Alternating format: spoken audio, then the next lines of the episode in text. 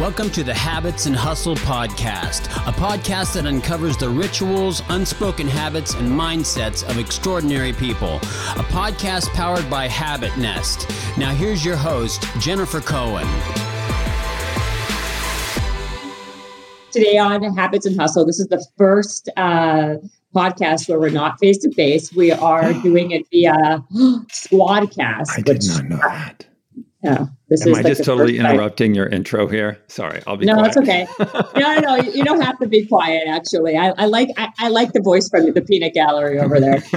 um, I was oh, I was just going to say that we have the OG of creating habits on the podcast, BJ Fogg. His new book is called Tiny Habits. Um, I loved your TED Talk. You've done a couple of TED Talks though, yeah, right? Like this yeah. is um, and I've I've watched both, but I, I have to say I really really enjoyed the first one. Thank you. Uh, and your new book, Tiny Habits. The thing is, this is what's going to be very difficult about this podcast. You have so many amazing um, tips, tricks, processes, and how to uh, gain a good ha- new habit, how to lose a bad habit, um, and everything in between. I don't know if we're going to even have enough time to cover everything. I, I, I feel like we'll do we a series. Still, we'll do a series. We should a fifty-two part series once a week for the coming year. Because I'm telling you, like, there's like, I was like, I'm going through your book. I'm like, okay, this this one piece can be literally an entire podcast.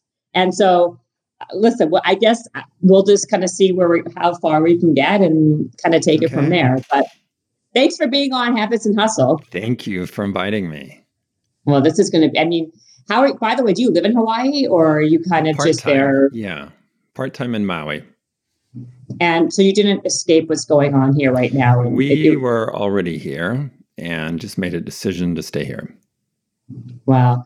So, in a time like this, um, when everyone's basically on lockdown, especially yeah. in California, uh, New York, um, building habits, new habits is is going to is extra tricky, and it is has a whole other layer layer of difficulty with chaos and kids yeah. and everything in between. Uh, I don't even know where to begin. I guess the first place I guess the first place to begin is how do you in a new in a new normal, which is going to be I don't know months. It could be months that we're all in our homes. How do we kind of shift and create uh, a new set of habits that you know it's, it's kind of foreign to all of us. Yeah. Well with the environment around us changing all of us are creating new habits. It's probably i'm quite sure in the history of the world we have more human beings changing their habits right now than ever before. And it may never happen like this again i hope. And right, so right. the environment so so much of our behavior and our habits are driven by our environment or our context. And right now that's changed. There's an environment of fear, an environment of uh, lockdown. Like today in Maui in Hawaii was the day that everybody stays home. And so people aren't doing their normal things. They aren't in their normal work environments. And mm-hmm. so whether people design for it or not, whether they want it or not, your habits are changing and there will be some habits that stay the same and some that change and maybe a lot that change my own habits haven't changed that much because what i do is i do mostly remote work. Um, but there'll be some shifts i need to do. Um, and some of them might be bigger than others but most people are probably making really big shifts right now. And i think the key is to maintain the good habits you have. And then for the habits that you have to shift around, like how you work out or how you eat or how you work, then design for the best habits that you can and be proactive about that. And that's really what my work in Tiny Habits is about. Here's how you design habits into your life. And you do that deliberately. And it's not as hard as most people believe. And you just do the best you can, especially in this environment, um, because there are so many distractions. Oh God, there's. I mean, it's very for people who are. I know you hate the word motivate, or not hate the word, but motivation isn't really enough to change a behavior or to create a better behavior, right?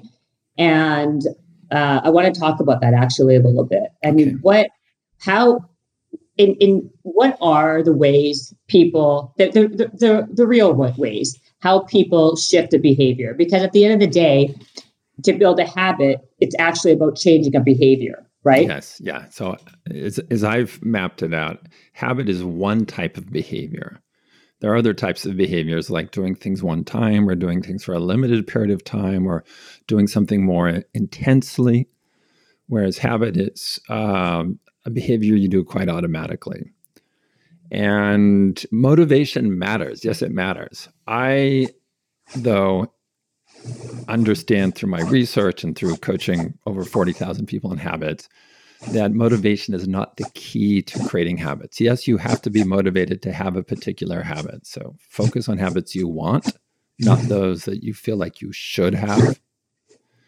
Um, but instead of focusing on motivation, which shifts up and down, you really focus on ability, making it really easy. And then the third component of behavior is the prompt. What's going to remind you to do that behavior? So from the outset, you pick habits you want. So motivation's built in. Like if you uh, want to surf, well, that's great, awesome. Then make it really easy to do and make sure there's a prompt. That's kind of what I've done. That's why I live in Maui part time.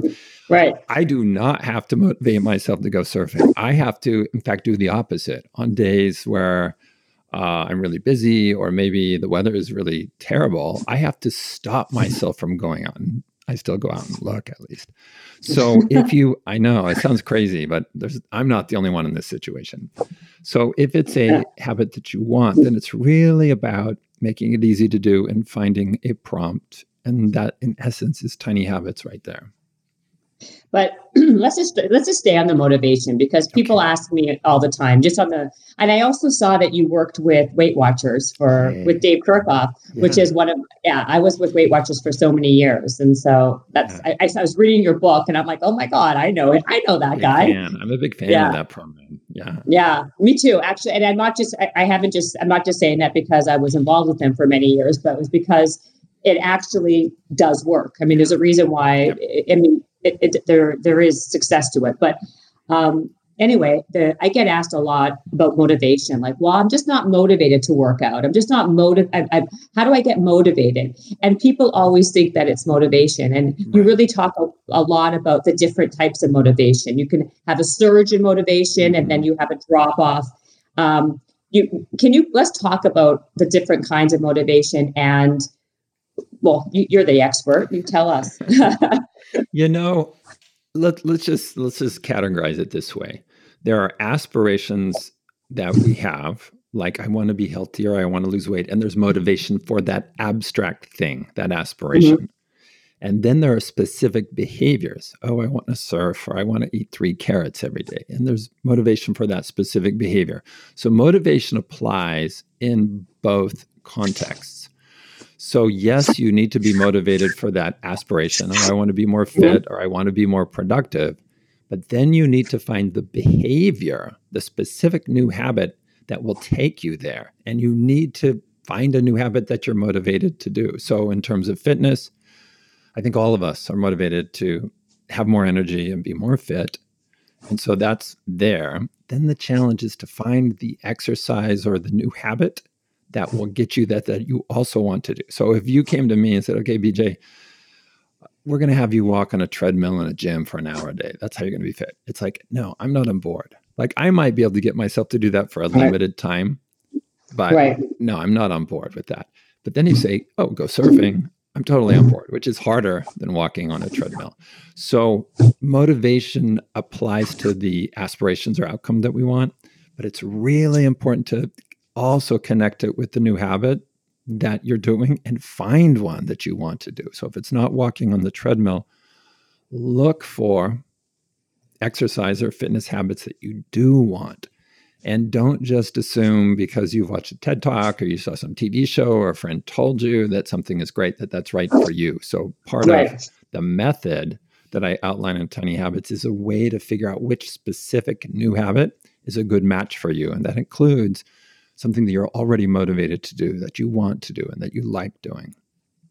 Well, you talk about that, I believe, in like, you know, the steps to change your, to, to design your behavior, right? Like what not to do and what to do, right? Yeah. So, like, what, what, why are you laughing well because I, it's just there's just so many people that just assume all this stuff they've heard for decades is right and they're like okay i don't really want to go to the gym but i guess i'll go do it right so and that's part of what my work and my book's about is to say hey people so much of what you've heard about habits is wrong. So stop believing it and there's a much better way.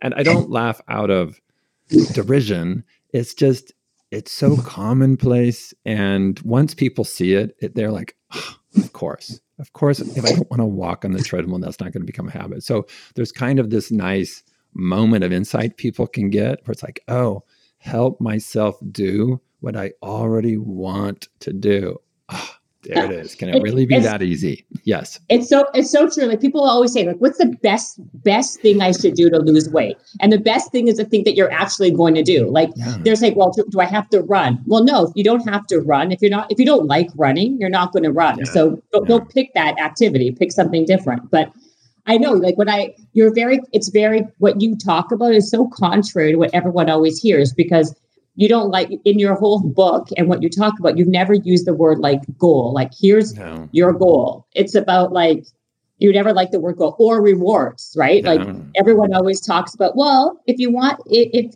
do this and you'll get this, or have this goal. And you're like, people, that's not at all yeah. how it works, right? Yeah, I mean, there's you. You don't have to set goals. The, there are times when those are helpful. Uh, you don't have to be set up an accountability partner. There's times when that could work. Um, the, the, the really the key, the two key takeaways, and I call them maxims, and it everything falls under these two statements. One is help yourself do what you already want to do. That's maxim number one. And maxim number two is help yourself feel successful. So if goals setting helps you feel successful, do it. But there are so many people where it doesn't, and it scares them. And they know if they set a goal, well, they won't even do it because they've done it before and it helps them feel unsuccessful. If accountability partner helps you feel successful, do it. But if it doesn't, don't do it. So there's a lot of techniques and approaches that it's hard to say, yeah, that's good or bad. The overriding principles are those two help yourself do what you already want to do and help yourself feel successful. So anything you look at, whether it's a specific technique like accountability partners or an overall program like Weight Watchers or Peloton or what have you, ask yourself, is it doing those two things for me? And if yes, good, then dive in. If no, then avoid it because it's not going to work in the long in the long term. So in a, in a situation we're in right now, right, where a big motivation would be you know we're stuck. We've got to like figure out what like we're stuck in a home and we have lots of work and we have screaming kids now not at school. Isn't that a big enough motivation to to um, start a, a, a, a I guess a, a different behavior yeah. or to eliminate a bad one? We're in a very unusual time. Uh, usually motivation will if it surges it will go down fairly quickly. And i've called that named that with the help of Dr. David Sobel. Thank you, David. Uh, we call that the motivation wave. It goes up and then it will come back down. We're in a period that's more like a tsunami. It goes up and it doesn't come down quickly. It will come down, but it's not doing it quickly. So we have a period of weeks and certainly months, hopefully not years, months of where we're going to be in an unusually high state of motivation for certain things uh, to pre- protect ourselves from virus transmission first and foremost. And so, in when motivation is high, we're able to get ourselves to do difficult things. When it drops, we can't do those difficult things. So we're, and we've seen this globally, where the people we're all doing these really hard new behaviors, and we're keeping them up because the motivation is so high right now. This is a really unusual period. It's a tsunami. It's a motivation tsunami rather than mm-hmm. a motivation wave that goes up and down. So, how did you become such a? Like, you're a behavioral scientist, but mm-hmm. as as a lot of your, um, I guess uh, your your research is it based on like practical experience? You try these out yeah. on people, and you kind of trial and error on yourself it's and a, a, bunch of friends, or well, yes, about forty thousand or fifty thousand friends. Yes. yeah, so right, it, right. It is a combo of it's a it's a combo of academic work and doing research and looking at the research and hands-on experience in coaching. I stopped counting at 40,000 people. So I say 40, right, I think that's but it's more yeah. like 50,000. Personally coaching 40,000 plus uh, in habit change. And I did that through email. So it wasn't like they showed up at my home or whatever, but it was mm. individual emails year for starting back in 2011, week after week after week after week, people, hundreds of people. And I got really fast at it uh, and I automated parts of it, but I would look at everybody's email. That would, I mean, it was a daily thing where I would spend time of every day coach for years. And after a while, you see the patterns of what works and what doesn't in a way that an academic study cannot teach you. Uh. Because it's people in the real world creating real habits, and you're just, you eventually see patterns, and the patterns are overwhelmingly clear. And that really helped me then look back at the academic work and go, oh, yeah, this could have worked in a laboratory setting, but this doesn't work in the real world, and so on. And even helped focus my own research. So I was studying not the tradition, right? If I had just picked up on the academic tradition, I'd be studying things that may not matter very much, but instead looking at things that actually matter. And that's where the maxims came from. It was a combination of what do I know as a behavior scientist? And then what do i know as somebody who's hands-on for you know week after week for years? And it really boils down to those two maxims. And i at first even though i had a sense those were right i almost didn't say them even to myself. I thought no it can't be that simple. It can't boil down to those two things. Then after a while i just owned up to it. Yeah it really boils down to those two things helping yourself do what you already want to do and help yourself feel successful. And any product or program should do the same thing if you want it to work in the long term. Now, for temporary things, there's lots of ways we can do, get ourselves to do things temporarily. But for lasting change, those things really matter. So, what did you learn? What did you find out in all your study, in all your research and practical? Like, what were the things that on, like on paper, looked like they would work but didn't work at all? Like in practical experience, what are the things that people took to the most? The easiest oh, ways. You would think that making a big public commitment, announcing on Facebook, from now on, I'm going to work out an hour a day, or I'm going to lose 15 pounds in the next 90 days, and you hold me to it, everybody. And if I don't do it, da, da, da. so you would think that would work. It doesn't yeah. work very well at all. It works to set you up to be really nervous and anxious and to maybe humiliate you in front of your friends. so it's not, you know, finding a way to put yourself on the hot seat in front of others works temporarily, but it doesn't work effectively for lasting change. So that's one thing that we're often you often see and you're often shown and you think, oh, if I just, you know, in this moment I'm so upset. One of my students did this and when he posted it, I was like, oh no. He had a drinking problem. This was after he left Stanford, but we were friends on Facebook and he announced hey, everybody, I now commit to all of you, I'll never drink again. And I was like, ah, oh, I really, really, really hope that's true. But this is not a method that reliably works, just making a proclamation on Facebook. Now, what it might have done is bring him support and empathy and guidance and help from others. So that might be good. But just the pronoun- just putting yourself in a difficult situation socially to change your behavior in the long term, I just don't see evidence that works reliably. What happened to the guy? Uh, I don't know, actually. I mean, I didn't follow up and say, "How are you doing?" I hope he's okay.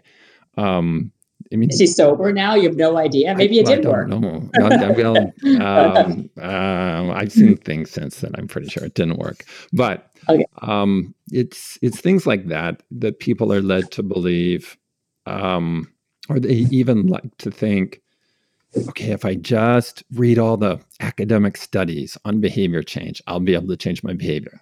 No.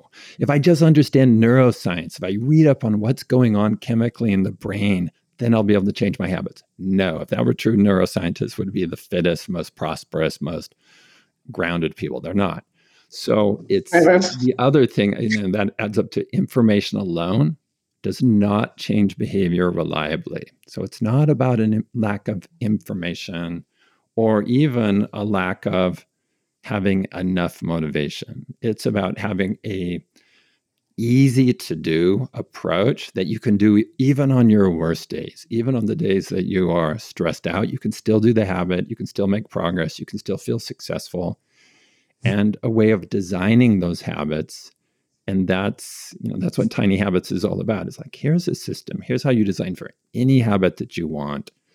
And it's yes, you have to design the habit. You know, there's some pieces to it. You say, okay, let's make it really tiny. Let's find where it fits in my day. Let me wire it in by celebration. Um, and that's not hard to do, but people, uh, I don't want to say there's a learning curve. There's a very gentle learning slope. Like, what's the difference between doing 10 push ups and two? There's a huge difference. What's the difference between flossing all your teeth and one? It's a huge difference. It's just like when e-commerce was really new, there were different places you could buy stuff. Amazon did one click. Bam, they won because of one click because they made it yeah. so easy. There was a big difference between five clicks and one click. And so simplicity, there is a third maxim that I don't share in the book. There's only three, and it's simplicity changes behavior. Yeah. So just understanding that the easier you make the new habit for yourself, the more likely you're going to succeed on it. So yeah, you talk about simplicity, but isn't that simplicity and ease the same thing, really? I mean, yeah, to some extent, yeah. sure, sure, to yeah. some extent, yeah. Now, you, but I, I break it down and I say there are five links in this ability chain. How much time does it take? How much money does right. it take? And and so on. So I break it down. So I take things like motivation and I break it down, and I take ability and I break it down, and I take prompts and break it down. So these three really important components that comprise any behavior. Then to go further within that, like what are the types of motivation? What are the factors in ability? And what are the different ways you can prompt yourself? So I love systems. Okay. So it was super yeah. natural for me to map out the system of behavior and then the subsets and then the process and create flow charts that are back in the back of the book that I kind of had to yeah. argue to get in the book because Really? Why? Well, because some people get intimidated, I guess, by flowcharts. So yeah, I gotta. I, I, mean, I do a little bit. Like I have to tell you, when I was reading it, I was like kind of going through those charts a little bit. Like I was kind of like you know sc- scrolling pretty quickly to get to the information because I'm bad with it.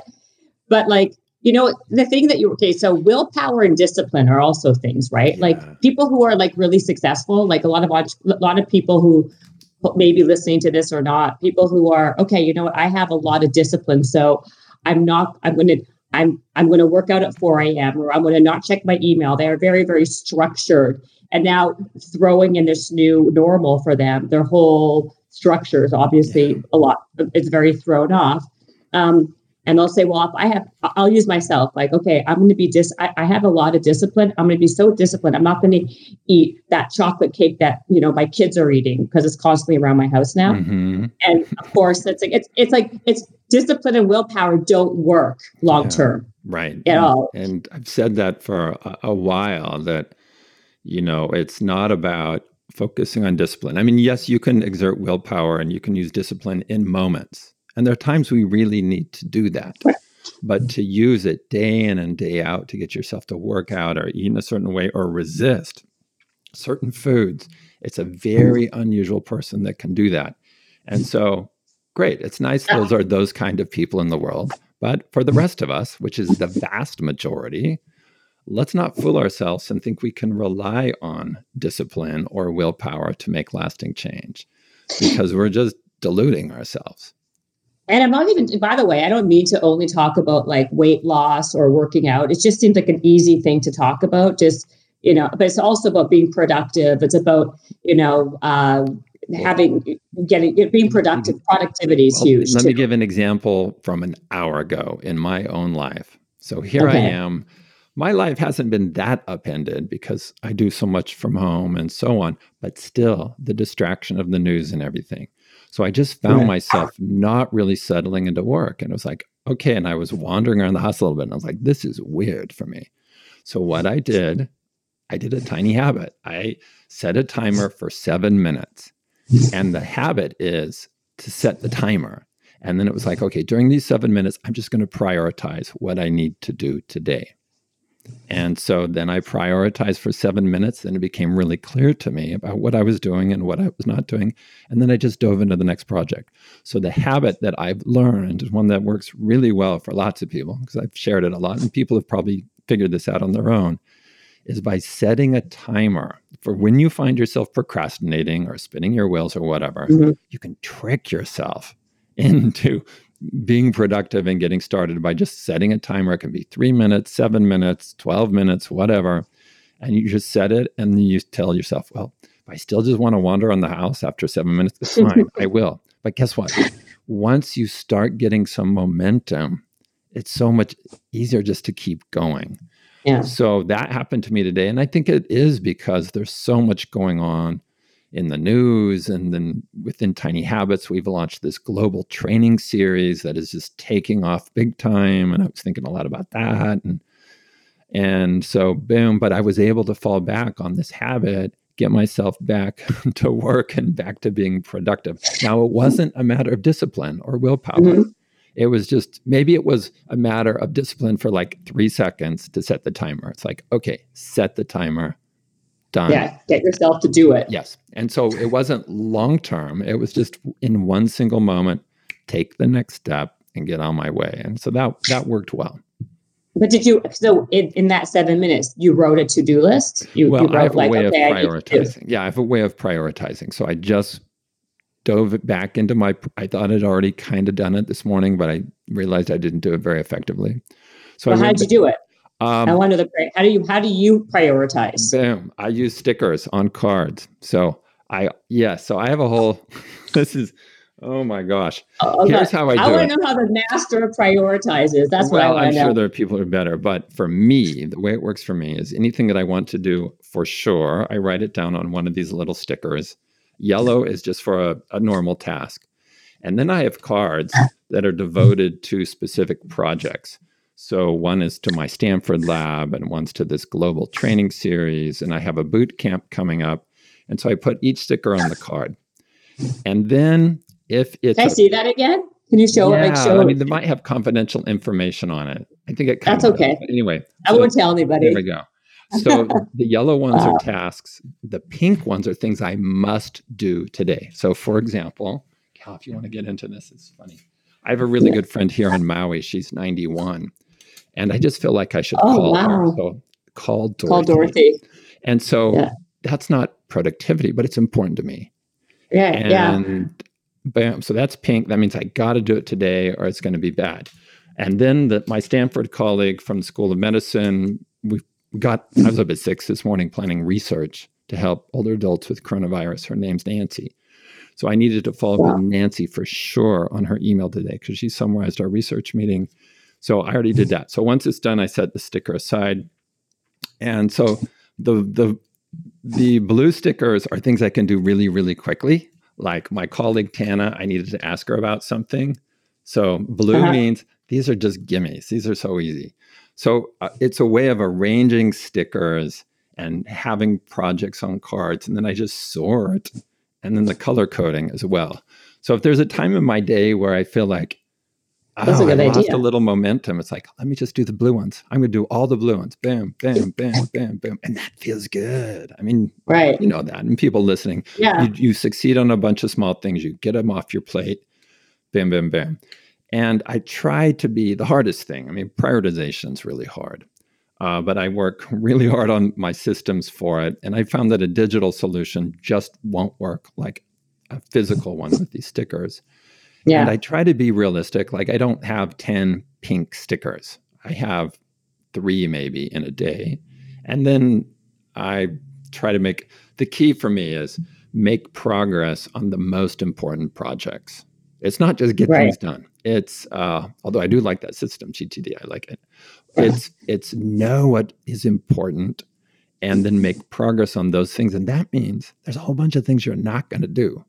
And that hurts a right. little bit. That hurts a lot sometimes, but True. that's just what you got to do in order to have impact in the world and to move things forward is you got to say no to stuff or just set it aside or say maybe someday I'll get to this. Like here's a colleague from Stanford. Um, I won't name the name, but that's somebody that's a nice to do reach out. he's a neuro- neurology guy. He's yeah, a neurology at Stanford. And it's like, oh, one of my lab members said, oh, you should reach out to him. I'm like, sure. But it wasn't urgent. Uh, and maybe I'll get to it someday. But at least with the stickers and writing things down, yeah. Now I don't have to have any anxiety around this being undone. I know it's not going to get lost. It's there. And well, so if you don't do if that's no like so if you don't so you do that only when you have your, your seven minute timer on like no, do you do that usually at I, night I or do it twice when would you normally do it? I do it in the morning and I think this morning I just didn't do a thorough enough job of it uh, because I was really looking at our global program and just trying to make sure the wheels were staying on because it's growing like crazy. Um, so I do it in the morning. I prioritize, and then again after lunch. And then anytime I feel like I'm losing traction or I just have a sense I'm not on track, I just go back and say, okay, what are the top projects? And it really only takes a few minutes. But then when I dive in, I have confidence that I'm working on the most important things. Um, because because for productivity and being busy, being, people think because they're doing busy work, they're being productive a lot of mm-hmm. times, and that's not really the case. But right. you were, but you were probably saying like with your blue stickers, for example, that you do, they're not really, they're not important, but they're at least you're getting something done, right? Yes, they but can be. That, they they can be blue and pink. Okay, it's like there oh, could be vital things that could be both. But yes, there are some blue oh. stickers that are not that important, uh, so they're just blue. but but by the way, who picked the colors? Are you do? Did you I mean, think okay? They, they come in a set like this. Oh. I'll just share an example. Oh. Um, God, I shouldn't share this. There's somebody in my life who called me, and she's been having panic attacks. So I want to follow up with her, and it won't it won't take long to do. Let me uh, reset that. See, do you want to answer your phone, or, no, is that a phone? I thought I went oh. on airplane mode. Uh, that's okay. Yeah, it's. I've done everything I know to stop incoming calls and spam calls. so they they it, so the tasks can be really really fast to do, but also very very important. So there's somebody in my life that reached out, and she's having panic attacks, and it's not hard to reach back out to her, and it is super important. So I put a, so it's pink, but then I put a blue one over it, so I know this is really fast. This is vital but it's fast. So just get this done and move on. And so I'm, I'm glad you mentioned your friend with the panic attacks, just not because she's having panic attacks, because that's not good, but what because I'm sure you're getting called a lot. If you're if you're a behavior scientist, people are probably calling you off the hook right now. Your phone's probably, you know, being blown up because how can you would you tell people who are super scared or super panicky or having a really hard time how to shift their uh, mindset or shift their behavior yeah. uh, in a in a realistic way, right? Yeah. I mean, what do you tell? What do you tell? What are you going to tell your friend when you talk to her? Well, I'm actually connecting her to one of our Tiny Habits coaches that can help her. But it's funny oh, you would ask okay. me this question though, because today I'm talking about exactly this. So I'm doing a little pilot program. I call it Let's Talk About Habits, and it's for people over 60. And I started it last week. And it's no accident. It's for people over 60. They're feeling very targeted and very afraid. But the, the it's kind of a show. It's it's a Zoom thing where they show up and it's light and it's goofy. Like yesterday, I wore my bathrobe and I have show and tell and stuff like that. But the purpose is very, very serious. But I want to make it light and fun. Mm, and right. today, it's tiny habits for those moments of acute anxiety. And that's what we're going to be talking about today. Now, I'm going to have some suggestions for them, but I like to have a very interactive teaching style. I'm going to break them into rooms and small groups and have them share with each other and then come back to the group. So I'm going to pull from the wisdom of these older adults. What can you do in a single moment or in a short burst of time if you have, bam, surging anxiety? And mine are go out to nature, get out to mm-hmm. nature, do anything related to nature. That's one. Another one is to play a musical instrument. I'm not a good musician, but I know that playing a musical instrument matters. And I have a range of instruments I can play from, from the guitar to the ukulele to the recorder, uh, which not everybody loves, but that's my instrument of choice right now. And um, so that, um, hanging out with your dog for a while, if you have a dog or a pet, is great. And then, so those are three that are go to ones for me for sure. But some of us just managing it from the beginning, from the very start of the series. I was telling older adults, stop watching so much TV news. Yeah. Understand that TV news, sorry, networks, TV. My mom should listen to this. Is designed to bring you the most sensational stuff. And my dad used to watch it at night before he went to bed. It's like, Dad, that's like the worst yes. thing you could be doing. So, exactly. yes, there are things you can do in the moment. And this is what I want to help the older adults today connect with. So they have a game plan. So they know, boom, in those moments where my anxiety just goes off the charts, here's what I'm going to do. I'm going to play the guitar, or I'm going to water my houseplants, or I'm going to go outside for a walk, or I'm going to play fetch with my dog. Now, there's, I expect to hear things around meditation and listening to music, and there'll be other things. But the key, I think, especially now, and especially for older adults or anyone who's going to have these moments, and I'm not talking something like panic attacks like this person in my life where i think something physiological there there's a history mm-hmm. here it's not just coronavirus right. Uh, but what i want people to have is a game plan because we're all going to feel super anxious um, and we isolated i think too yeah. right like a lot of like my mom she's by herself in i'm canadian but she's by herself in canada she's isolated she doesn't mm-hmm. play the ukulele or any kind of instrument she can't walk outside because it's minus 40, so she has no mm. nature. She's not going to meditate. What do you like? What do people like that do when they don't have those options to them? Do they?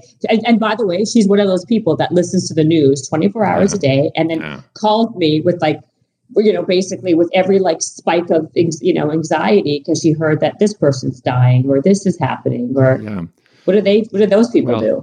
Three hours from now, I will be much much smarter on this because I will have all these suggestions okay. from all these people. But let me give some examples. Here's some things um, that I used to do. I don't do these anymore, but I did because there was a time in my life before I figured out tiny habits. There's a time in my life when I was really stressed. Things at Stanford, I was under a lot of pressure for global conferences I was organizing. Uh, I was doing a startup that had raised a bunch of money for, including for which one? Uh, it went under. It was called Yak Pack. It's it was a voice messaging service, sort of like Marco Polo is today, and it, it was ahead of its time. And I couldn't make it work, but I'd taken money from oh. investors, including my family. Big mistake. Yeah. And on and on. So I would, I was just anxious, and so what I would do is I would, you know, if I was up at night, I would watch videos of puppies playing on the internet, and that super calmed me uh, I would in my home office, I put up, I got these life size, I don't know where I found them, life size pictures of people's heads of all like ages and nationalities and races. And they were all smiling. And I'm like wallpapered the top of my office with all these smiling faces because I know that if you have smiles around you, it's going to like affect you. And so I, I was doing all, all these things to cope.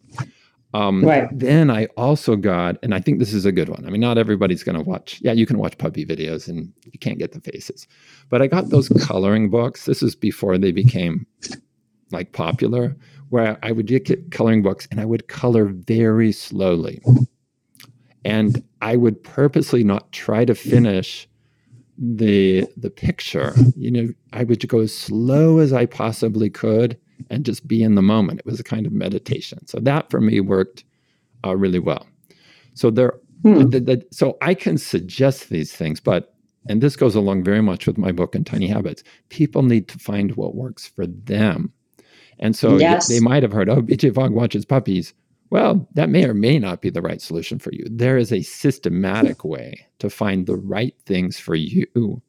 And and it's not as hard as you think, but just set about doing it. And part of it is just trying it. Does coloring very slowly work? Does watching puppy videos work? Does, you know, um, does trimming my bonsai tree reduce my stress and so on? Just, but have a game plan so that you can figure out what that game plan is. Well, I okay. First of all, I want to say everything you always say. What you're saying it seems like it's pretty common sense, but people have to kind of be in touch with, have some self awareness. I think the, whole root of everything you're talking about is like ha- having enough self-awareness to know like what kind of person you are what's what's possibly not going to work and what's going to work and that's what we said in the beginning of this podcast is that like you don't don't go listen to a buddhist monk talk about meditation and think that meditation is going to be the panacea for your problems right because you heard someone else do it yeah. if you know that you're not that person so like uh, you know, and for me, like people are always saying to me on this podcast or wherever, like, oh, I, I meditate every day to, to, to keep me focused and calm. And I, I always say, well, I get, I, it doesn't work for me. I, that yoga, I'm such a type A. People are like, oh, you even need it more. You need it more. And I'm like, actually, I, I, I don't. I've tried it yeah. 70,000 times. Yeah. Doesn't work for me. But um, my, my point of even bringing that up is for people who don't even know where to start, what you basically are telling people just to start, right? Yeah, like just to kind of. I would make a list. See if I could.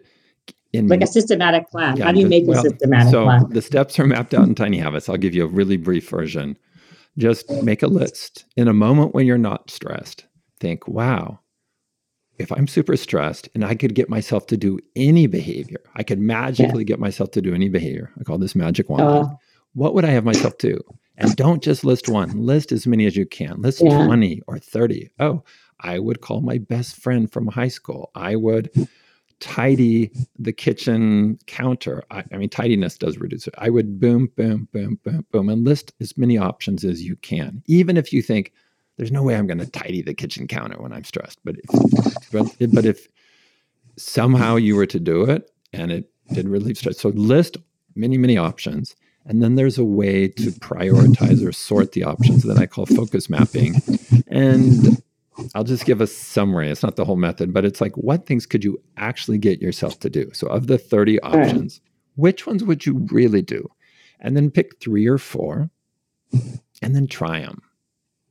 And so, don't just guess on one like meditation. And I'm with you on that. There's just been too much meditation is the answer for everything. And yes, meditation is great for lots of people. But in my experience, helping people create the habit of meditation, it's mostly just they just get frustrated. It just highlights how busy their yeah. mind is. It does not reduce their stress. It does the opposite. So exp- explore many, many options and then get realistic and say, which one of these would I really do? And then try it. And if it works, keep going. If it doesn't, that's okay. It's not a failure. It just means, oh, try something else and then but have a game plan like i even when writing tiny habits there were times in writing the book where it's like whoa i need a break and i found myself just naturally picking up my recorder and playing it and my partner learned oh when bj's playing the recorder in the middle of the day during work hours that means he's chilling and he's getting ready to go back to work so that was natural nature this is why in california i live by a river in Maui. I live by the ocean.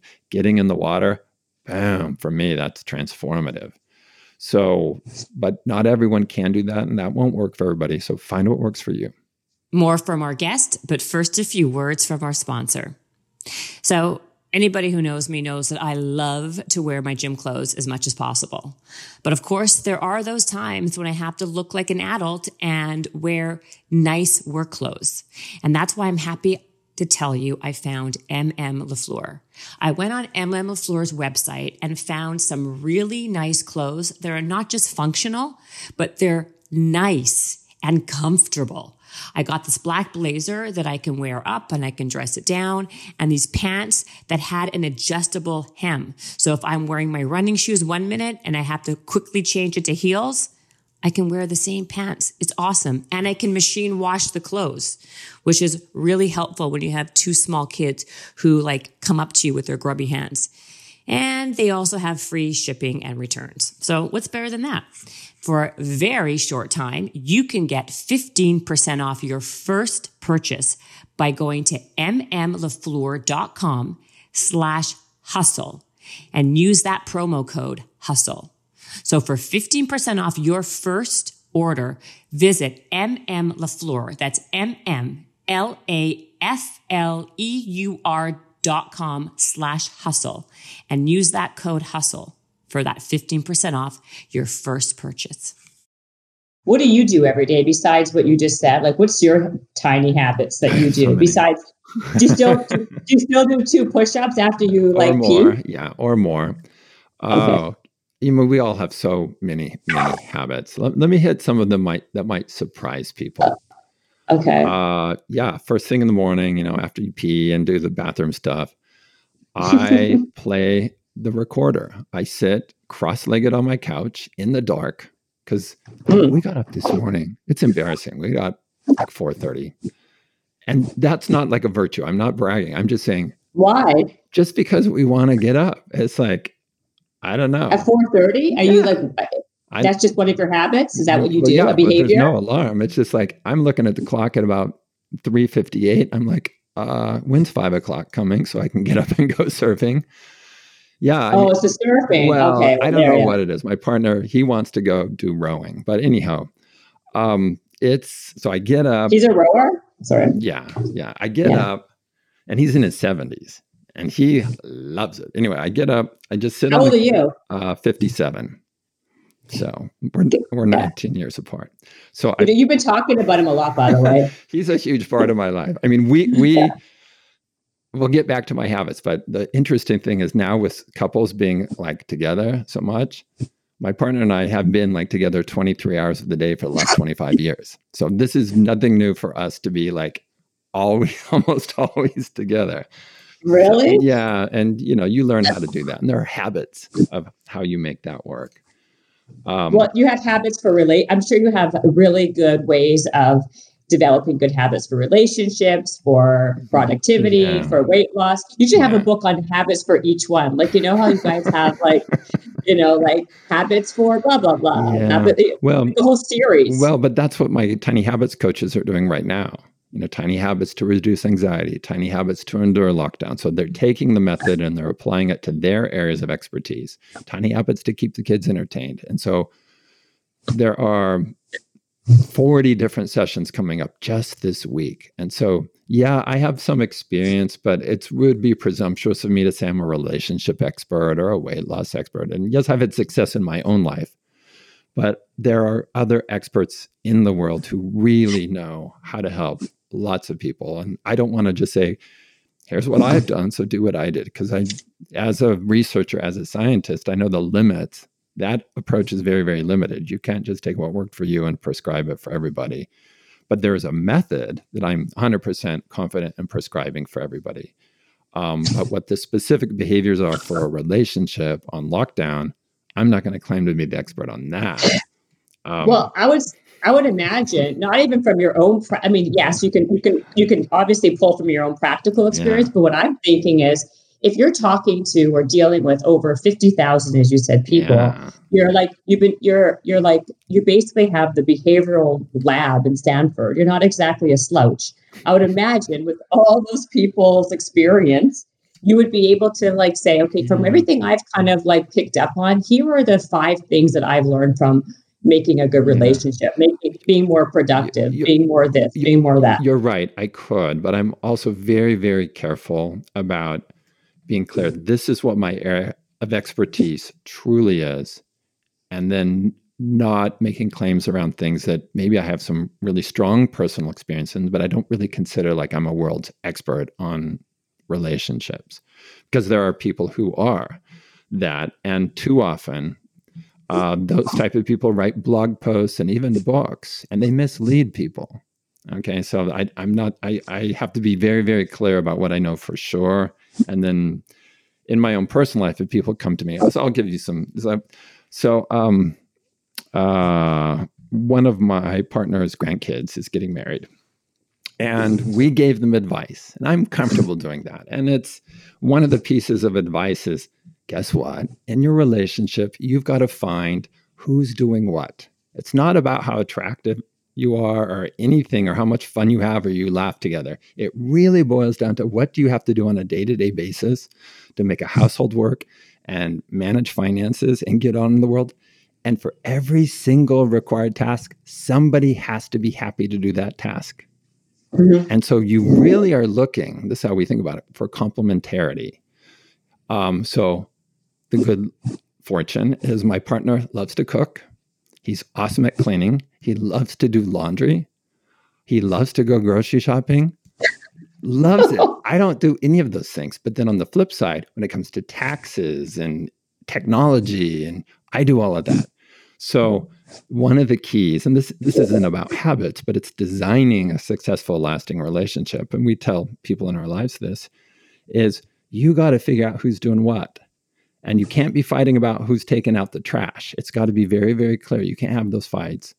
And so you got to either find somebody who's your complement, your their yin and mm-hmm. yang, or yeah, you got to yeah. negotiate and be very happy with that. Yeah, I'm the trash person, or I'm the tax person, or what have you. And when you have that, then the day to day of life goes really pretty well. So he makes me mm-hmm. breakfast every morning. Uh, he cleans up. He won't even really let me in the kitchen. Um, but then there's a whole bunch of things that I do that help the household move forward. So uh, that works out pretty well. And I just, and I'll say one thing and stop. And then, so as we're explaining to his granddaughter and her fiance, it's like, man, I wish somebody would have told me in my 20s that this is what you're yeah. looking for. You're not looking for the most attractive person or the one that makes you laugh the most. Yeah, that's nice. You got to be able to live day to day, minute to minute in harmony. Yeah. And so you're looking for a, a complementary person in that regard. I totally, I agree with that. However, why is it that again, it's been one of those things where pe- you, I kind of feel people know that in theory, but yeah. then in real life, no. they don't ever, they don't do that. Movies, magazines, there's so much, again, so much conventional wisdom that sets people up yeah. to fail.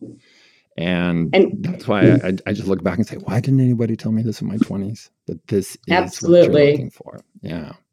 No, I agree with you. I'm sorry, I, interrupted you. You're telling. I was like, I was like, uh, I was saying to you earlier that like the reason why I brought your uh, brought him up. What's his name anyway? I, I keep Denny. on saying Denny. Denny. I thought it was Denny. Is that you've you've brought him up in everything I've seen and, and the both TED talks I've watched, the book, uh, a couple other interviews, a couple other podcasts. You always mention it's very it's subtle, but he always comes up. So I I can tell by just that you obviously have a very uh, nice relationship and a very complementary relationship because you he's obviously very much in your life. Yeah, I just noticed I, that. I have a ton of respect for him. We in some ways on paper would never be a match. He's 19 years older than I am. He finished high school and that's it. I have three or four graduate degrees. I mean, it's just, I mean, it just, I've traveled, I mean, I speak three languages, he speaks one. Um, I mean, there's just so many differences like that, but I've come wow. to admire different ways of being smart and different ways of being intelligent. Yeah, I'm book smart. I'm really good on tests. I'm good academically, but I'm really stupid in some ways that he's brilliant in. He right. is in the other master bedroom right now, wallpapering and he's good at it and he can just kind of do anything so it's helped me respect different kinds of intelligences that academics typically wouldn't i mean and it's really helped me understand and um, value different kinds of people mm-hmm. so they may not speak standard american english or even know how to spell but i'm not going to discount them as not an intelligent person because Right. They may have gifts, musical gifts, gifts of crafts or art that are way beyond what I could ever do. And so I've come to understand that my kind of gift, yes, it gets celebrated and yes, you get degrees and awards for it, but it's very limited. And it's really overvalued, to be honest. And the kinds of gifts my partner has, uh, you don't get awards or degrees for, but they're crazy valuable. And, and mm-hmm. I really respect that. That's really nice. I mean, you're right. There's people who are very. I, I, know people who are academically really smart, but they are so they're so stupid in life, like emotionally street smart. And it's usually the people who are the most wise. Tech, it's usually are people who are not necessarily book smart, but had experience and had to like develop it other ways. You know. Well, and, um, and you know, it's been a learning experience. But um, let's see, habits in our relationships. Well, one is that might surprise people um, is we set up every week. He does most of the work. Sometimes I'll do it, but he sets up what we call super fridge. And super fridge is a once a week cut up the celery, put it in a glass container, cut up the onions, put in a glass container, steam the quinoa, get it ready. So during the week, uh, like usually I prepare my own lunch. I can go and just open the fridge and anything in there is ready to go. I'm ready to fix something, or he can fix something really easily for dinner. So we're designing our environment, in this case, the fridge environment, right. to make eating on our game plan really, really easy to do. So that's one of the habits that we have. And it's kind of awesome. In fact, that's a good one. I included it in the book. It was a really weird thing to include, but um, my editors heard me talking about it, like, oh, that's got to go in the book. And it's like, well, it doesn't really fit. And they'll like find a place for it. So I did. And it's just the idea of design your environment to make good behaviors easy to do. And oh, by the way, the fridge is bullseye for helping you eat on your game plan. So design right, the fridge. So it everything in there you can eat and it's easy to do it and there's no willpower discipline to resist anything in the fridge or the freezer. So and together we evolve that. Uh, we had different ways of doing super fridge, and I had one way, he had a different way, and we figured it out. We went with his way. Um, it's his domain, but it works. Yeah. It's called, and also food prep. I mean, yeah, you're like basically creating an environment where you're not yeah. going to trigger that that would make you fail that you would otherwise fail at, basically. Another thing I would encourage people to do, and I don't know, again, I haven't taught thousands of people to do this, but aspire to this in your pr- closest relationship have a way that you can explore new habits and new ways of being without your partner saying, Oh, you're going through a phase. Oh, you tried that before. This never works. Support each other in exploring and developing your lives. And if you can, do it together. And if you can't do it together, at least don't get sabotaged by the other person. I'll give a, a quick example. Two years ago, oh, how far shall I start? Two years ago. So, so uh, our home. When I was 18. Yeah. Our home in California is up in um, the wine country. And we were not wine drinkers till we moved there 20 years ago. And then I was like, oh, it's wine country. So we uh, develop at first we couldn't drink wine at all. We developed taste for it, and then it became drinking wine was pretty much a daily practice for us. It wasn't like we were alcoholics or we were losing our livelihoods over it. But there was a point two years ago where I was like, you know what? I think I'm done with this. It's over with. So we would sit on our patio in California and every evening just to chill. And there was one night I, I didn't have wine, I just had sparkling water. And he's like, Whoa, what's going on? And I said, oh, I'm, I'm not drinking tonight. He's like, Okay. The next night, same thing. I just have water. And he's like, Whoa, what's going on? You're not like going back to Mormonism on me, are you? Because we both grew up right, Mormon.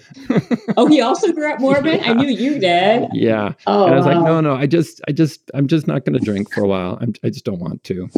And I didn't put any pressure on him, but he didn't, other than that remark, he, he said, fine. Well, two weeks later, he's like, you know what? I think I'm going to join you. I said, awesome. If you want to, that's great. So from then on, we stopped drinking entirely. There's really no temptation to drink. There's no, it was easier than I thought. The benefits were way bigger than I thought. But my point is, he supported me and he did not sabotage me. And at a certain mm-hmm. point, he joined in, but I didn't pressure or nag him.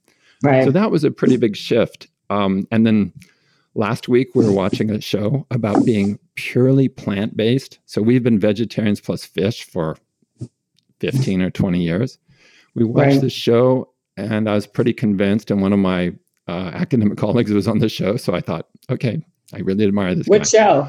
Um, what show was it? I forgot. It was David Katz was the the academic colleague. I forgot the name of the show. I think David's very, very, very smart when it comes to nutrition. Yeah. And I didn't even. I know it. Yeah, he's great. He's from Yale. Mm-hmm. He's great. Mm-hmm. And so I didn't even say much to my partner. I was like, oh, this is really interesting. Well, guess what happened immediately? We stopped fish. We stopped all plant products. He started cooking just vegetables. Now, and I was like, awesome. I, I, you know, even eggs would have in the morning. That became all like mushrooms and vegetables and all that. So my point there is to You're a vegan? now? Now we're going to try it and we might go back. But the point is to be able to evolve together. And if one person doesn't want to, allow the other person to explore and expand. And that's, I think that's been one secret of our relationship is that supporting each other in, um, in exploring and becoming a, you know, figuring out new things in your life that you would like to do. Like if he wants to quilt, awesome. Buy quilting frames, set up a quilting thing, go for it. If I want to play the recorder every morning, he's going to endure it and he's okay with that. right, right, right, right, right. so those, that's but those are good great. points. Yeah. And also, it sounds like you're not like shoving something down someone's like throat. Like you, I'm doing this, you have to do it. Like you lead work. by example. Yeah, I you lead by example. So again, this is not my academic work, and I'm sure somebody knows this who studied it scientifically. But in my experience, that doesn't work. Nagging doesn't work. The now, when it came to coronavirus, yes, I was a little ahead of ahead of him in understanding hand washing and social distancing. So there's probably a week there where I was like, mm. wash your hands. Oh, you touch this, where I really felt unusual. Like, God, I'm being such a nag. I never do this, right, but it was, it was just vital. So in that case, and then now we're both on the same page with this. Um, but there's a week there where it was kind of naggy and I didn't like it, but it was like, well, what am I going to do? He's, mm-hmm. he's at risk and I'm at risk, but he especially is. So I'm, I'm going to do it. So, but in most cases, don't nag. Yeah, doesn't work. Well, yeah, you're telling me. Uh, I know, um, but that's more trial and error. So then, let me. I, so let's talk about the coronavirus for a second here, because yeah. you just brought it up again. Now, what do you what do you make of this whole thing? Because I know you have a lot of colleagues who are probably much more in the know than mm. you know I am, or what even the media talks about.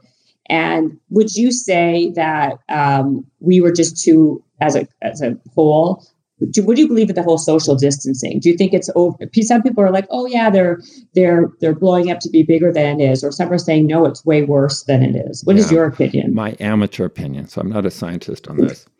Um, no, I know, but we must take this really seriously, really seriously. Um, and they effectively shut down Hawaii today. So if you arrive in Hawaii today, you have to be quarantined for 14 days, whether you're a resident or a tourist. And when they announced that, I was counting down the days to that. I could not wait. And I woke up this morning and thought, okay, now we're contained and we'll deal with mm-hmm. what's here. Um, and it's going to, they, they shut down the Grand Wailea. Maui is the number one destination. The Grand Wailea is the number one hotel that people love. They shut it down. Yeah. It's going to hurt lots of people. But what's the alternative? Oh. Just even worse. So that's my view. It's like, yeah, this is really painful but the faster people take it seriously, the faster we'll get through it and get back to something better. That's my view. And so we're taking it really seriously and we're social distancing. In fact, one of our friends walked up to our lanai this morning and we waved him back. We're like, no. And he probably was, he's not taking it as seriously as we are. And he was probably like, whoa. But right. yeah, so that that's what we're doing. And just yeah, just we have to. We, I think we have to do it. Um, well, how? Yeah. You've been you've been noticing about this whole toilet paper frenzy, right? People are like be, people's behavior yeah. has been. I mean, I feel like maybe it's it's kind of like tempered a little, mm-hmm. but as a behavior, you're a behavioral scientist. Why do you think people? Um, it's out of panic and fear, yeah. right? Yeah. That people are like are buying all the toilet paper and like and, and hand sanitizer and these stores these the shelves are obviously as you know yeah. completely empty. Yeah. and i have to stand an hour in line to go inside a grocery store where there's literally no bread or no eggs for a week. Yeah. Like what but where does that like is it just is it just human nature that people yeah do that? I think so. I mean fear is a motivator. It will get you to do hard things and it will get you to do unusual things like take a bunch of toilet paper, hoard hand sanitizer, or, and it's especially when you are responsible for somebody else, like a mother for a baby or a family. Yeah. Fear is a very effective motivator. Very, very effective. If it's just you alone, there are people that say, ah, it's whatever, you know, but the f- fear in my sense of how it works is if you are responsible for another human being, especially a baby mm-hmm. or someone you love a lot, then you're going to do things, even extraordinary things, to protect that person. And I think that's what was driving that mostly. It's like, oh, I have, my family, I have to be prepared for my family. I don't think people are hoarding. You know, yes, probably individuals living alone were hoarding it, but I, I, I would wager if you measured who was you know, buying all the hand sanitizer and toilet paper in panic mode. It was probably people who were responsible for others and they were driven by that sense of duty or obligation. I figured also was people who uh, it felt it, it gave them a sense of control yeah. when the whole world was kind of like falling apart. Yeah. People felt like if they were that gave, it's like when people have an eating disorder, same thing, right? Like they can control one element. Yeah. That's what they're going to control a lot of the times, right? Like the food intake or the amount of toilet paper I can I can take from off of, of a shelf or feel like that yeah. type of thing is to, is well, taken care of. I, I yes, we have human nature, and there are vulnerabilities in human nature like fear. But we also, I want to put some of the blame on our national leaders who did not were not clear about here's the mm-hmm. situation, mm-hmm. here's what to do to prepare, here's what you don't need to do. So, right. in that vacuum, people just grasp for straws. So, I think some of the blame is clearly at the national leadership level. Yeah, I agree with that. I'm sorry, I also interrupted you because I was talking about your partner, but your own personal daily habits. What do you do daily besides the besides why why do you wake up you go to you play you go surfing yeah you play a recording recorder yeah. let me give a rundown of morning habits i do think morning habits are the most important so i get mm-hmm. up my feet hit the floor and i say it's going to be a great day Yes. I do the Maui the habit. Maui habit. Those seven words. And it's funny because I look out and I can, if the moon's out, I can actually see the moon on the water. And I say, it's going to be a great day. And I'm kind of laugh because, like, oh, that's the Maui habit. I've taught thousands of people. Um, then once I'm done. How long have you done that for? That How long have you done that Maui habit for? Six years, six or seven years, probably. Oh, yeah. Wow. It, it really works. And I know it sounds like woo woo to some people, but try it. Then um, yeah. the next thing is I sit cross-legged on the couch and it's in the dark, uh, usually, and I play my recorder, and that for me is a kind of meditation. And I play a tenor recorder, so it has a pitch that's very much like a man's voice. So it's like mm or mm, and I'll just play long tones, and then maybe I'll move into some songs, or I'll tell Alexa to play James Taylor, and I'll play along with James Taylor. So I'll play anywhere from five minutes to 30 minutes, whatever strikes me. I play the recorder. Oh, I didn't say I take a big drink of water before all of this with um, okay. with some electrolytes. I delay my coffee because one of my uh, sleep expert friends, um, Michael Breus, advised me. Like, hey, if you can delay coffee, it's better for you. So I delay the coffee for an hour or so.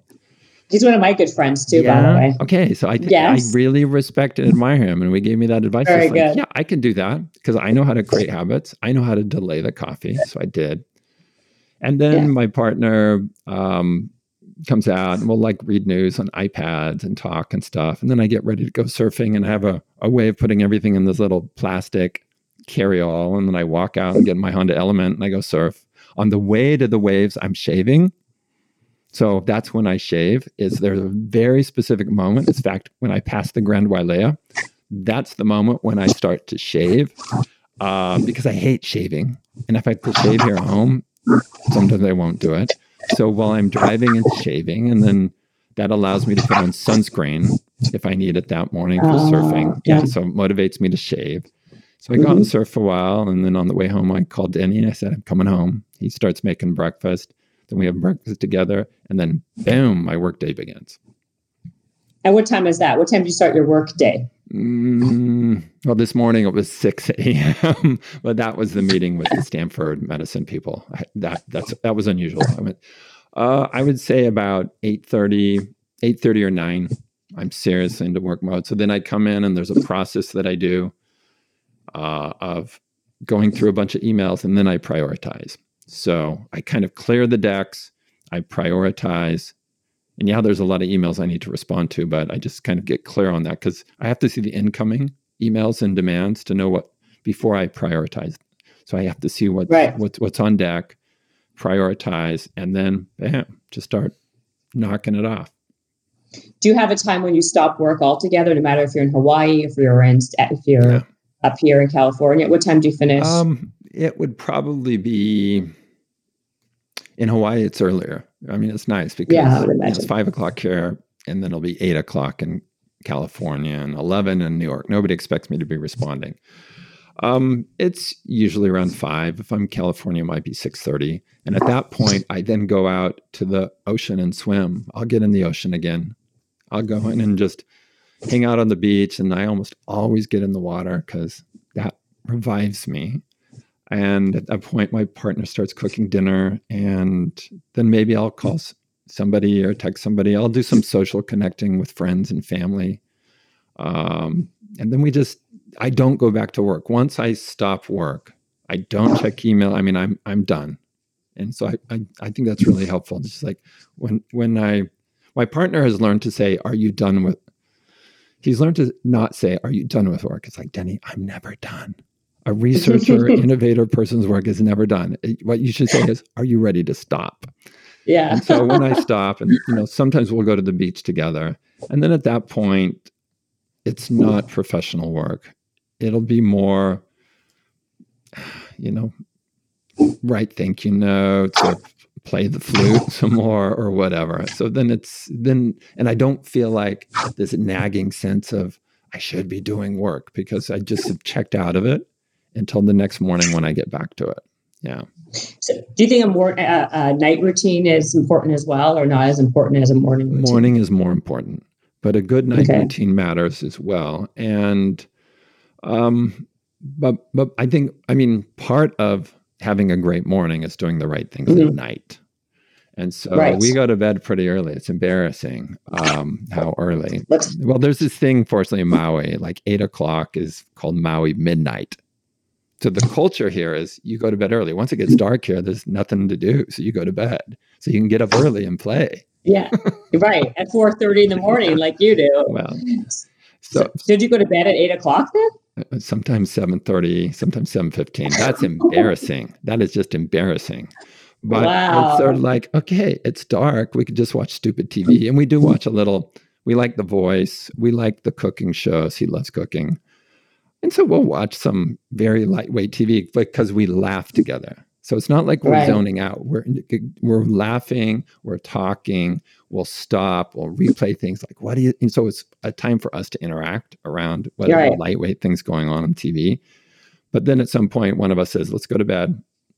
And it can be pretty early. And usually it's like, man, are we really gonna go to bed this early? Yeah, don't tell anybody we're going to bed this early. okay.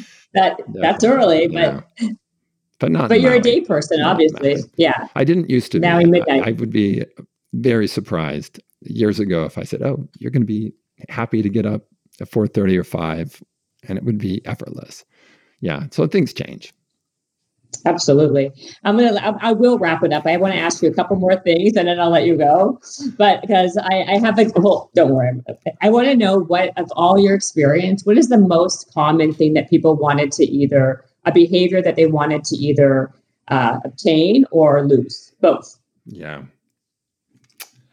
Well, I've actually done a variety of research in my Stanford lab on this. And it turns out for different types of people, it's very, very different. Parents, the number one thing that pops in at least self report kind of research with parents is I want to help prepare my child to succeed in the real world. And that's better than I want to be a good parent. Yes, they want to be a good parent, but when it's phrased of I want to help my child succeed in the real world, bam, they of course parents want that. Um, but what we found is the actual phrasing of that matters. Many, many people want to lose weight, but they express it as get fit or eat better, da, da, da. And then I think if you push on that further, and we didn't do it in the research, I think it's not actually what shows up on the scale. And this is part of what I try to get across in Tiny Habits and elsewhere. It's like, is it really about what the scale shows, or is it something else? Is it more energy? If so, design to have more energy. If it's look better to your friends, then design for that. And so just don't assume that weight loss is the thing. Look at that harder and see what you really want. Almost everybody wants to be financially secure. Okay, mm-hmm. so I want to be financially secure or advance their career. That's that's widespread. Um, and then you have people who have uh, eating or substance issues that they want to stop or decrease. Um, so I would consider those are four of the the big areas that apply to lots of people. But you seem to be dealing with a lot of companies and going into corporations like you did with Weight Watchers. Is there usually like one through line that you see a lot that companies are trying to improve upon or? Um, yeah, it depends on the company. So with financial companies, the good ones, and I only work with companies that I think are doing good things in the world. So uh, I worked with two really good financial, very large organizations. And what they both had in common, rightly, was to help their members slash customers have a $500 emergency fund. Yes, there's many, many, many things that people, maybe not many, many, many, there are a variety of things that people should be doing to be financially secure.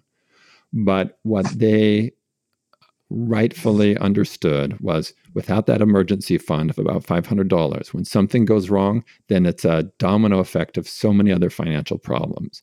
So in both organizations, they then prioritize let's help our members, or in another case, customers. Let's help them create habits so they will have this emergency fund. And that's first and foremost.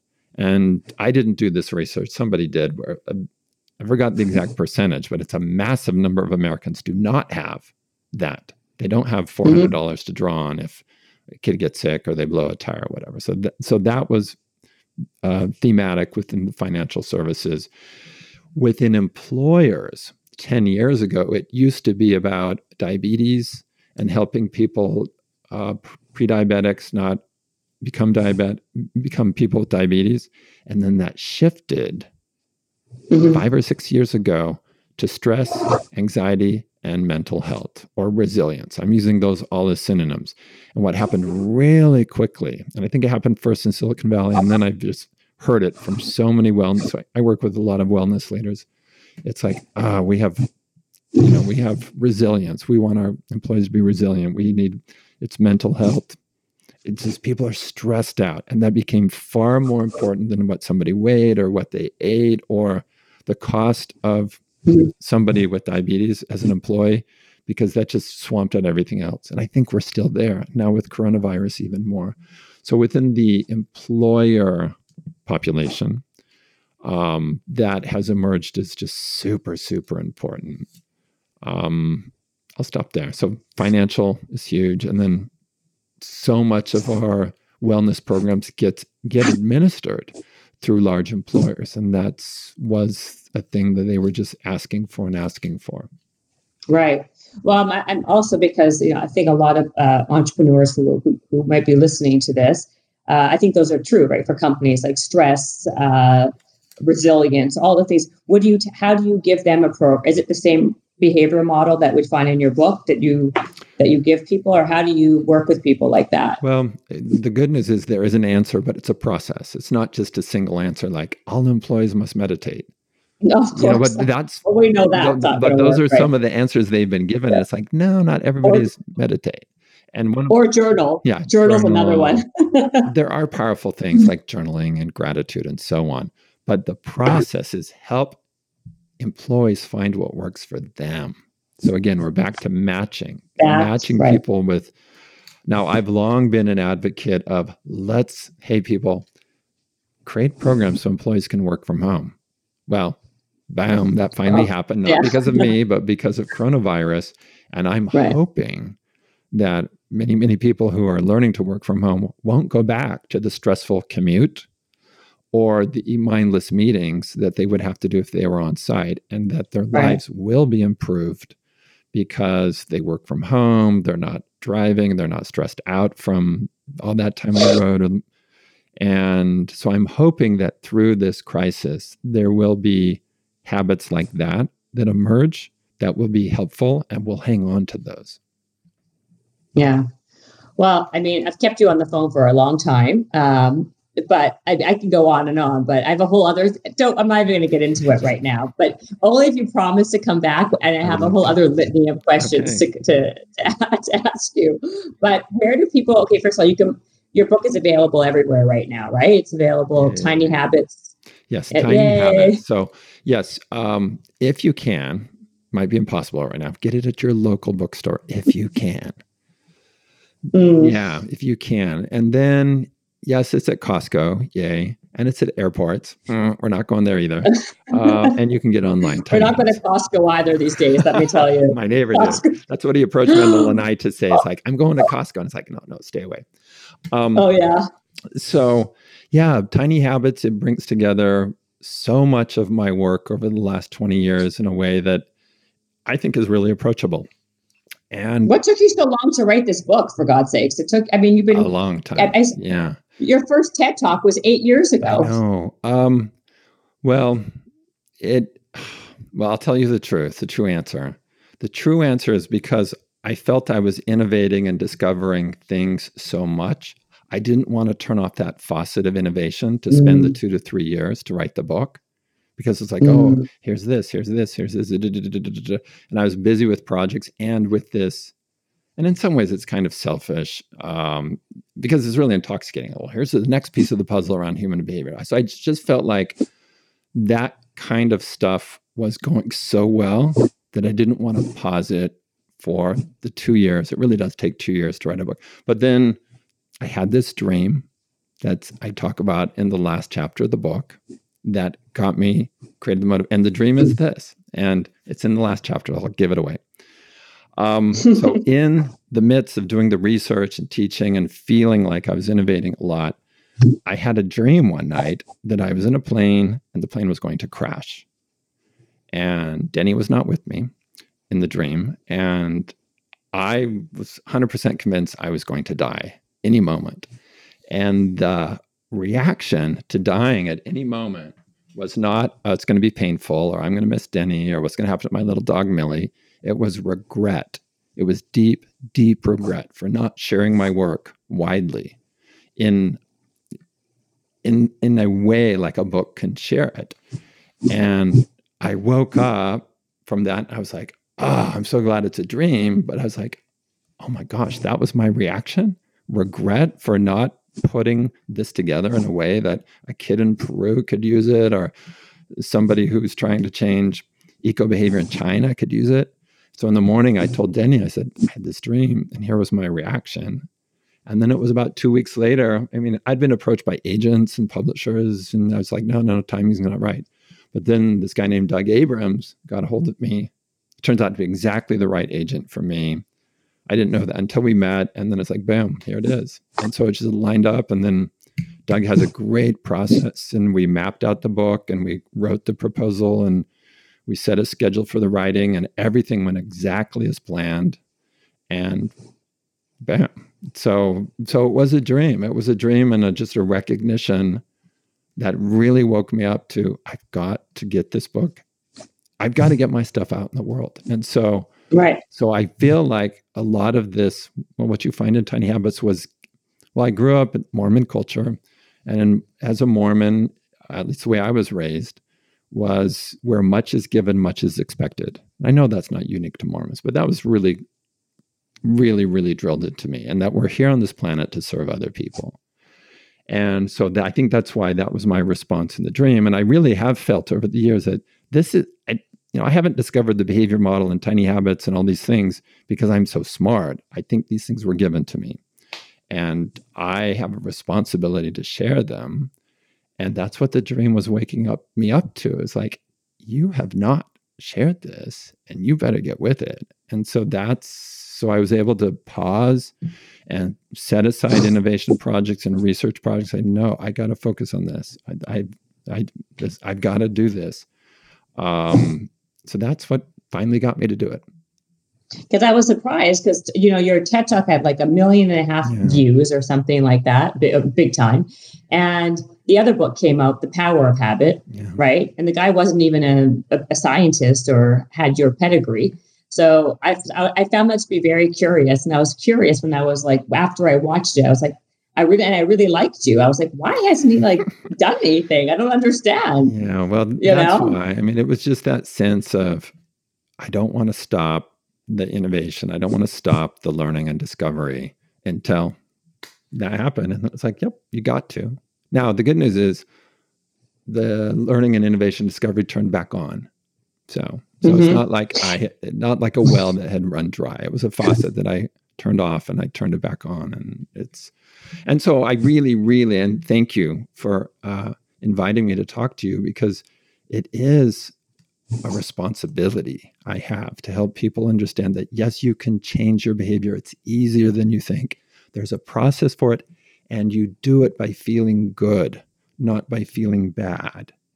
And all that right. stuff you heard about behavior change, a lot of it you should just forget about. And anything that made you feel bad or guilty, forget about it. That's not mm-hmm. how you really change your behavior in the long term.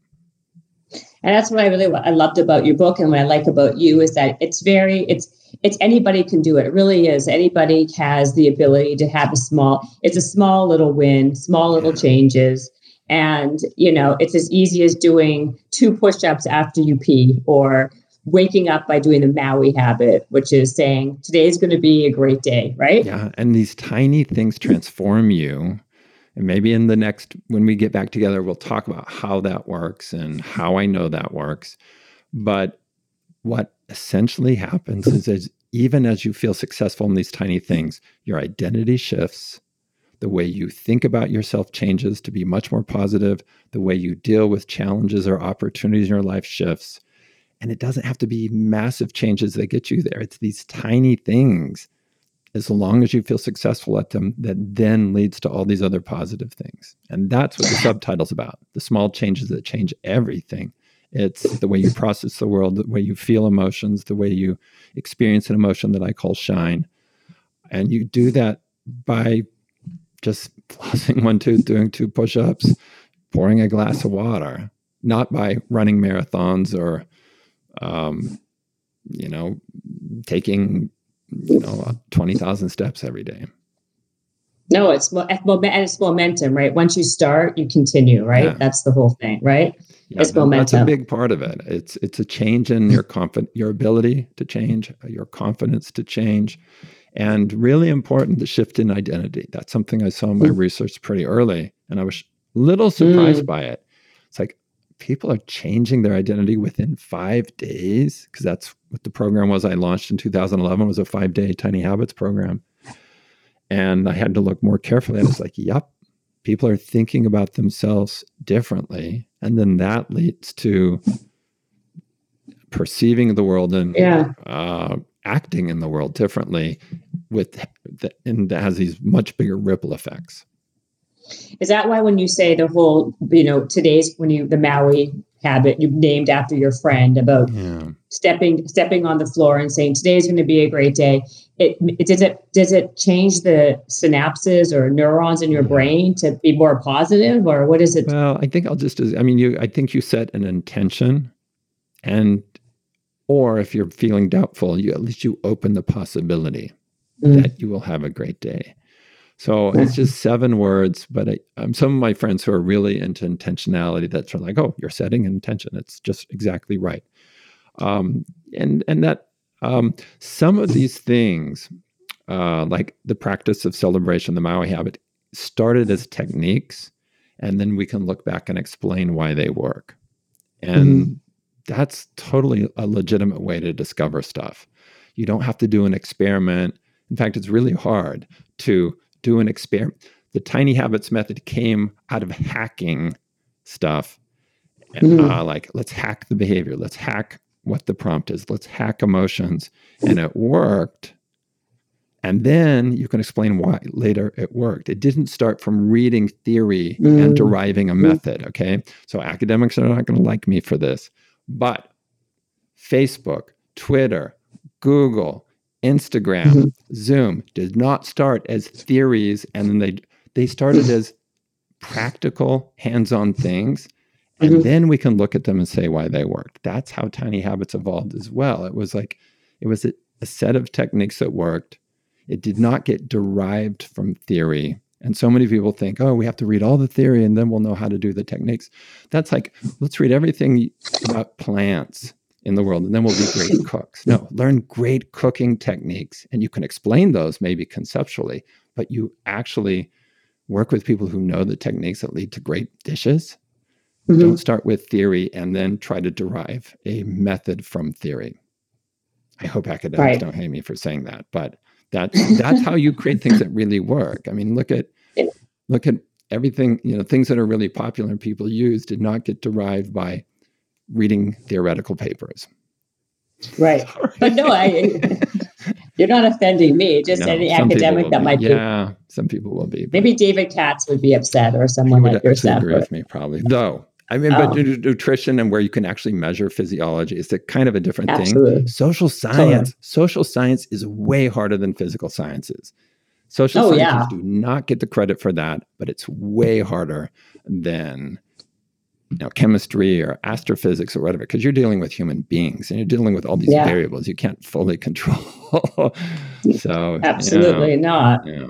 I mean, that's why I mean that's why I love you because you're you said you're very honest and you're real, and I really loved having you on this podcast. So thank you, thank you. for ta- taking all this time out and talking to me and everybody. And um, I'm gonna I'm gonna harass you again though. I'm gonna tell you this is not the... to talk to you again. You have such great okay. questions, and you put me totally at ease. And I shared things I haven't shared before, so there you oh, go. I'm so happy. I'm so happy to hear that. That's like a huge compliment for me. You have no idea. I'm so happy to hear that. I really am. I mean, I I, I loved your book, and I, I, I honestly wouldn't be saying that to you if it wasn't true. And I really do think that everybody can get something out of it, and it can really tweak and help people's uh, habits and behaviors shift for the better, especially in a time like now. Especially let me tell now. you. Yeah right? Yeah. So uh, thank you. Tell Denny I say hello. I Hopefully will. he's making you a, a great dinner. Maybe finish wallpapering and is making lunch. yes. Everybody goes, I need a Denny. That, I get emails saying, I need a Denny. Yeah. I do. I was going to say maybe you can, you can, come to LA after this whole quarantine thing is all you know over. I'd love. I'd love it. I'd love I would love to meet Denny. Let me tell you, from everything I've heard, he sounds amazing. I'll go tell him he was uh, featured in the show. he definitely was. He was a star, actually. There we go. Uh, how do people find you if they uh, want to know more about about two you? websites bjfogg.com and tinyhabits.com that's probably those are probably the easiest ways and you also have these t- tiny coaches, tiny habit yes. coaches that oh, can help. So yeah, and people can certify with me and train and become certified coaches. The starting point there is still tinyhabits.com. And so right. those coaches are just an amazing community. And man, they're stepping up to the plate right now. I'm so proud of them. Yeah. That's amazing. That's a whole other podcast right there. But um, all right, well, thank okay, you. Thank I think you. this is it. Aloha. Aloha. Habits and hustle, time to get it rolling. Stay up on the grind, don't stop, keep it going. Habits and hustle, from nothing into something. All out, hosted by Jennifer Cohen. Visionaries, tune in, you can get to know them. Be inspired, this is your moment. Excuses, we ain't having that. The Habits and Hustle podcast, powered by Habit Nest. This episode is brought to you by the Yap Media Podcast Network. I'm Hala Taha, CEO of the award winning digital media empire, Yap Media, and host of Yap Young and Profiting Podcast, a number one entrepreneurship and self improvement podcast where you can listen, learn, and profit. On Young and Profiting Podcast, I interview the brightest minds in the world and I turn their wisdom into actionable advice that you can use in your daily life. Each week, we dive into a new topic like the art of side hustles, how to level up your influence and persuasion, and goal setting. I interview A list guests on Young and Profiting. I've got the best guests, like the world's number one negotiation expert, Chris Voss, Shark Daymond John, serial entrepreneurs Alex and Leila Hormozi, and even movie stars like Matthew McConaughey. There's absolutely no fluff on my podcast, and that's on purpose. Every episode is jam packed with advice that's going to push your life forward. I do my research, I get straight to the point, and I take things really seriously which is why I'm known as the podcast princess and how I became one of the top podcasters in the world in less than five years. Young and Profiting Podcast is for all ages. Don't let the name fool you. It's an advanced show. As long as you want to learn and level up, you will be forever young. So join podcast royalty and subscribe to Young and Profiting Podcast, or YAP, like it's often called by my YAP fam, on Apple, Spotify, Castbox, or wherever you listen to your podcasts.